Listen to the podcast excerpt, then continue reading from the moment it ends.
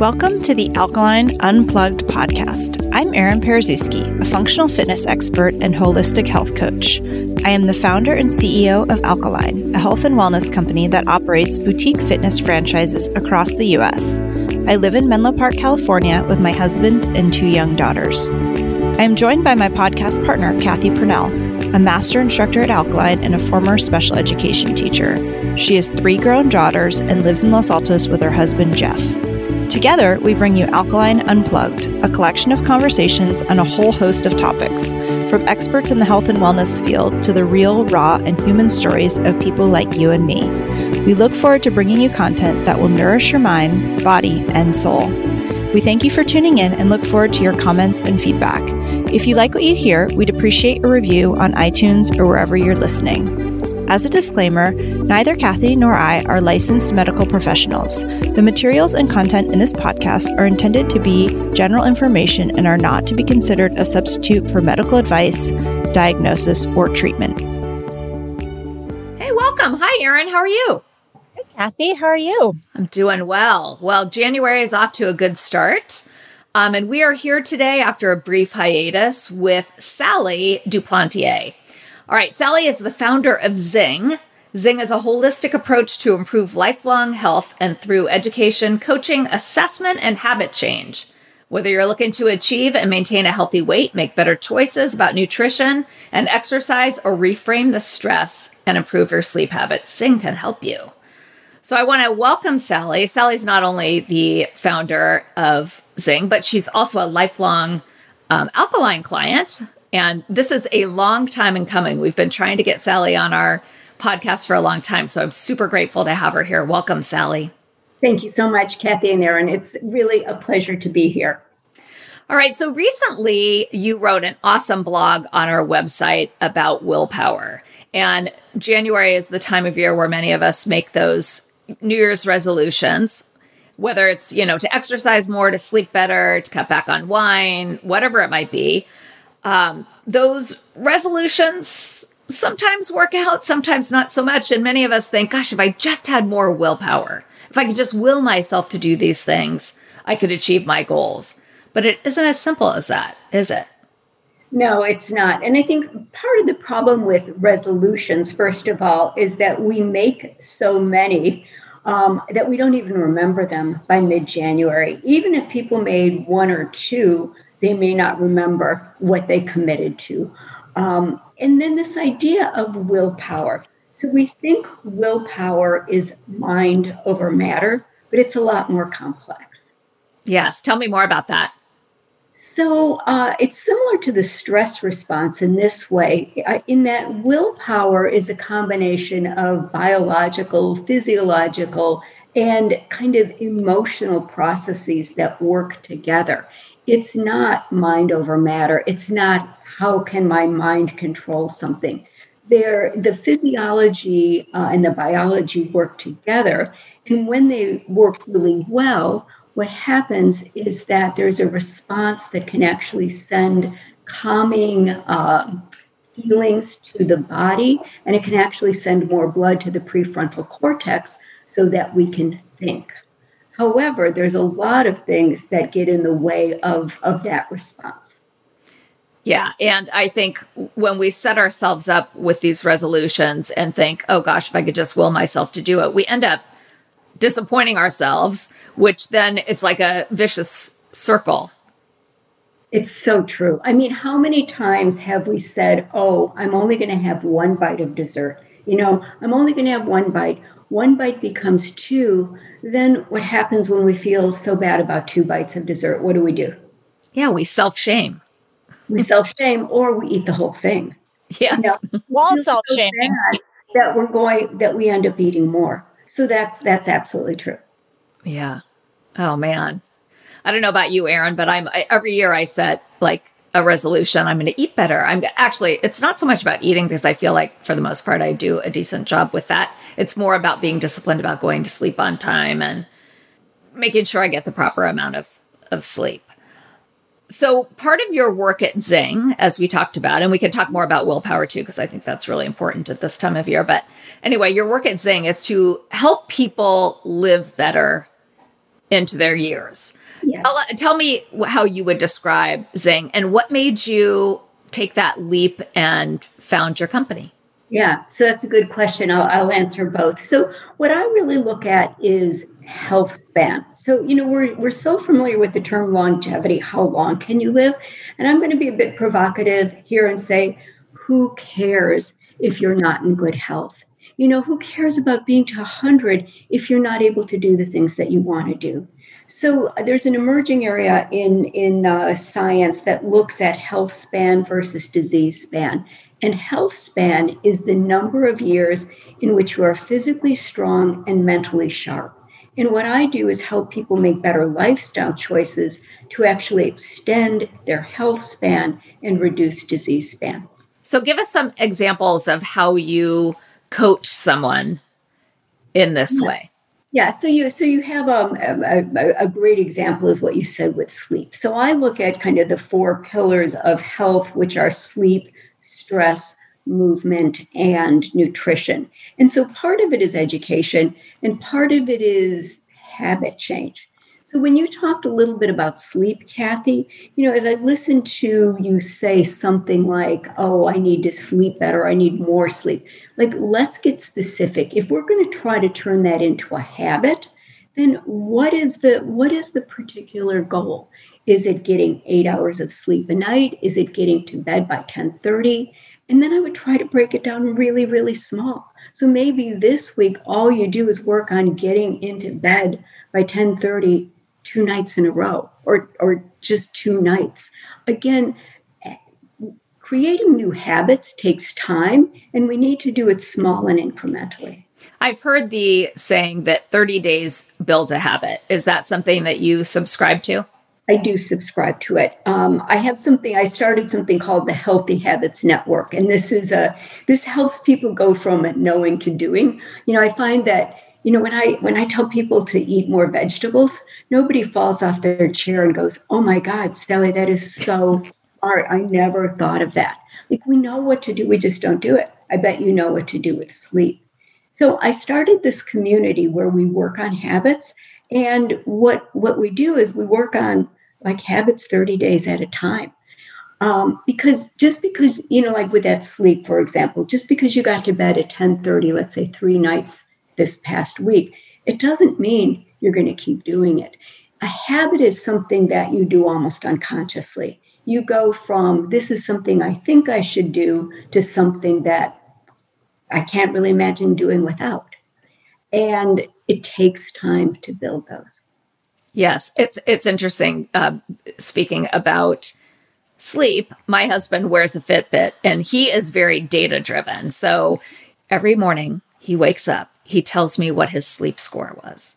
Now, to me, I, I, don't wear a Fitbit. I don't wear a device when I sleep. I can tell those nights that I've had a good night's rest. And so much of it has to do with what I did leading up to getting into bed, right? Was I spending time on my phone? Was I watching television? What was I doing? Um, and, and so, you know, talk about breaking down the habits and, and rebuilding different patterns of behavior. I've had to learn to like shut everything down get in bed, give myself some time to wind down. And then, of course, you know, if I haven't had a good night's sleep, I can trace it back to, oh, I had a cup of coffee at 3 p.m. Not a good idea. Let's stop doing that. But I, I think you're right. I think m- most of us know what to do. It's learning how to make the behavior changes in order to create new patterns of behavior. Yeah, yeah. And this is where the power of community comes in. So that's one thing that I do in my my Healthy Habits Network, and it's something you do at Alkalign. I was thinking about it. Um, there is incredible power in community to change behavior. So, a couple of references. Um, you may have heard of Charles Duhigg's book, The Power of Habit. If, if people haven't read it, by all means, go out and get it. It's one of the best health books. But he talks about the best way to change habit, personal habit, is through community. And he talks about um, the Alcoholics Anonymous and how it's the support of that community that helps drive behavior. The other thing is there's something called social control theory that was developed in the late 80s. Um, and it's, it's just as true today. What, what researchers found is that people who are engaged in a community who are working on healthy behavior will tend to behave in a healthier way because of the expectation of the group. So, what I think you've done at Alkalign is not it's not just an exercise studio. It's not just a bar class i can go to. It's a community. And there's almost like an expectation of bringing your best self about working out about working out more regularly because it's a group expectation yeah and the more you surround yourself with like-minded people who have a similar goal to live better move better feel better um, the better off you are for sure. And we do have that at Alkalign with our nutrition coaching, the Nourish program that we do. I think you can see that that that makes a big difference in people's lives. Erin, do you want to speak to that a little bit?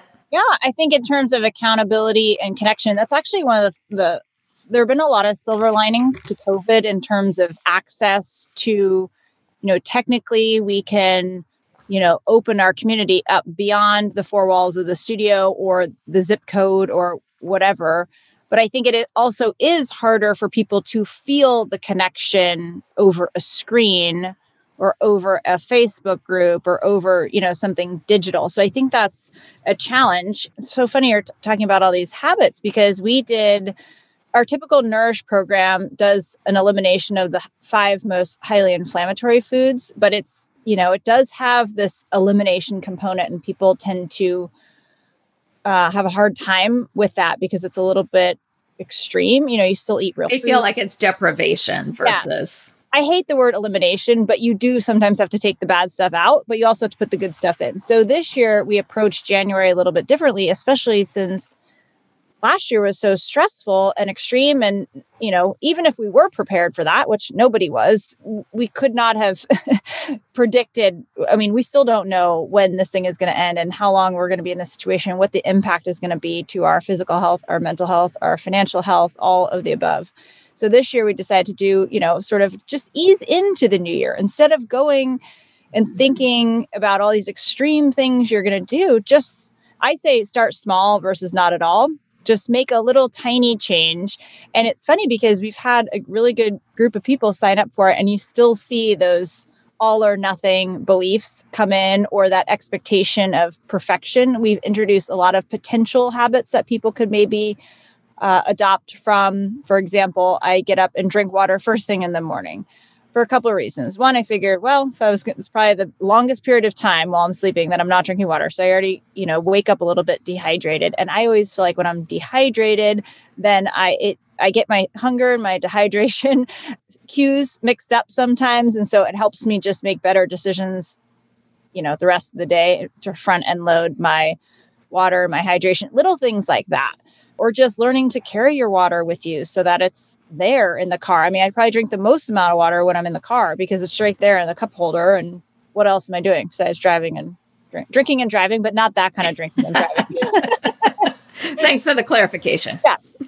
And then, you know, things like setting an alarm to remind you, like, oh, it's time to turn off the TV and get into bed, or it's time to shut the book and get into bed. You know, just little things that you can adopt, but you don't have to do all the things. Like sleep has been a, a challenge for me because as much as I eat well and I exercise and I um, prioritize connection with other people, sleep was always the last one, you know, because I, I thought I was too busy and too important to sleep. And you're right. I mean, some of the worst health decisions I ever made were when I was working in a job where I was in the office at four in the morning and working till 10 at night. I'm a sleep deprived. I, I don't even remember those years other than feeling like I was a walking zombie.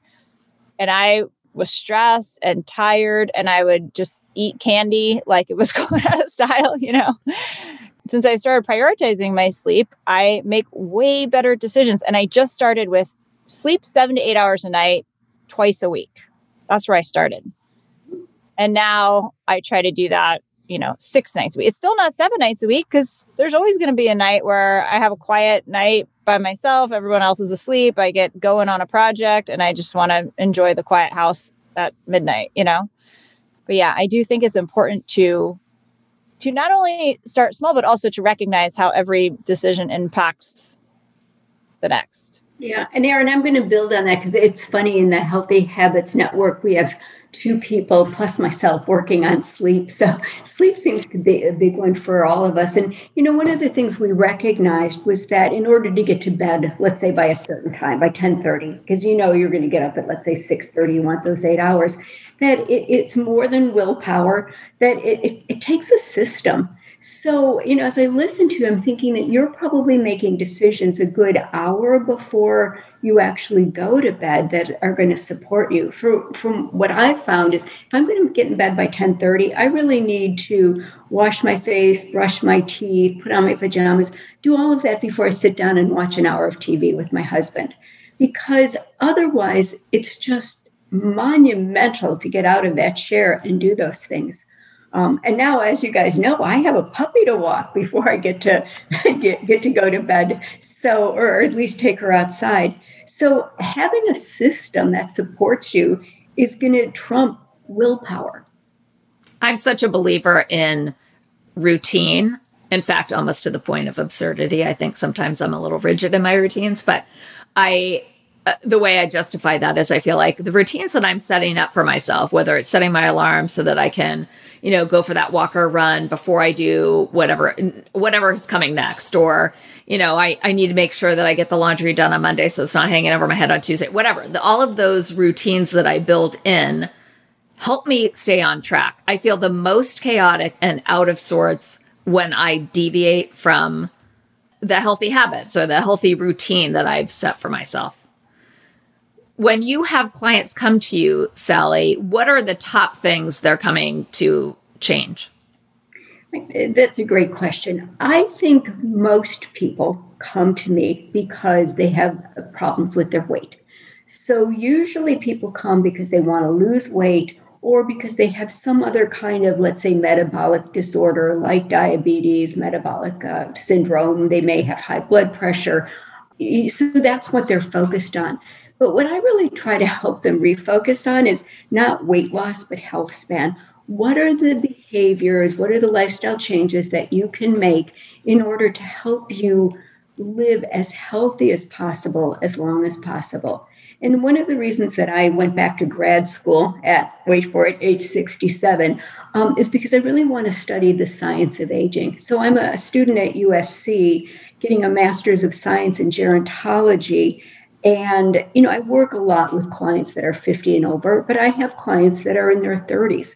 However, you know, it's like you're never too you're never too young to start paying attention to things that are going to help you live a better life longer.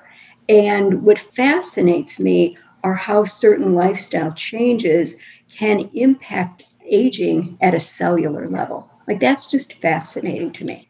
And I think what's so cool is your focus on the why. Like if you tell me why changing a certain behavior will improve my life or potentially improve my life, I'm much more likely to get behind it. Other than, you know, letting the number on the scale be the, you know, arbiter of uh, how I should feel in my own skin. So, yeah, I appreciate that. And the other thing I think is so cool, Sally, is your growth mindset and the fact that this is the next act for you. Yeah. Yeah. You know, I, I, really, you know, I believe age does not define us. We define how we want to age. And something I've become aware of is how we can have our own ageist attitudes where we can say, oh my gosh, I, I forgot my car keys. I must be having a senior moment. You know what? People under 60 lose their car keys. yes. Unique to somebody in my age range. But but we we go to that as a default. And I think part of part of ageism is we have to get out of our own way with it. Absolutely. I think that's true a lot from the the fitness perspective because a lot of people will say I'm too old to do that. I'm too and I just say age is age is a number. It doesn't mean anything else, but I think it becomes an excuse a lot of times. Or I'm too heavy, or I'm too inflexible, or I'm too this or that, which puts that roadblock in the way of making any progress forward right? Start where you are, move from there. And that, and that is something I appreciate. I remember when I went to my first alkalign class, this was many, many years ago. I, I, I'd heard about it. A friend of mine had done it. I finally got up the nerve to do it. And, you know, when I say that, I mean, I exercise a lot. So it's still a big deal for me to come to a brand new studio and do it. I'm looking around, I'm like, oh my God, like I'm skewing the median age here. I'm like 20 years older than everyone. Um, but first of all, I felt very much a part of the community, not only by whoever my instructors were, but the, the people there. I mean, secondly, I think your demographics have changed. It seems like, you know, you have people of, of all ages. Um, and you know what I what I try to help people to understand how to do is do what you can, do something. I now we now have a, an online Zumba class, and I have clients who are men in their 60s and 70s doing Zumba. That's awesome. I told them, I said, you don't have to have your camera on. You could just have an arm, you, you know, whatever. But they're doing it. And I just, I give people a lot of credit for trying something new. Absolutely. Now, you said you have something on Wednesdays.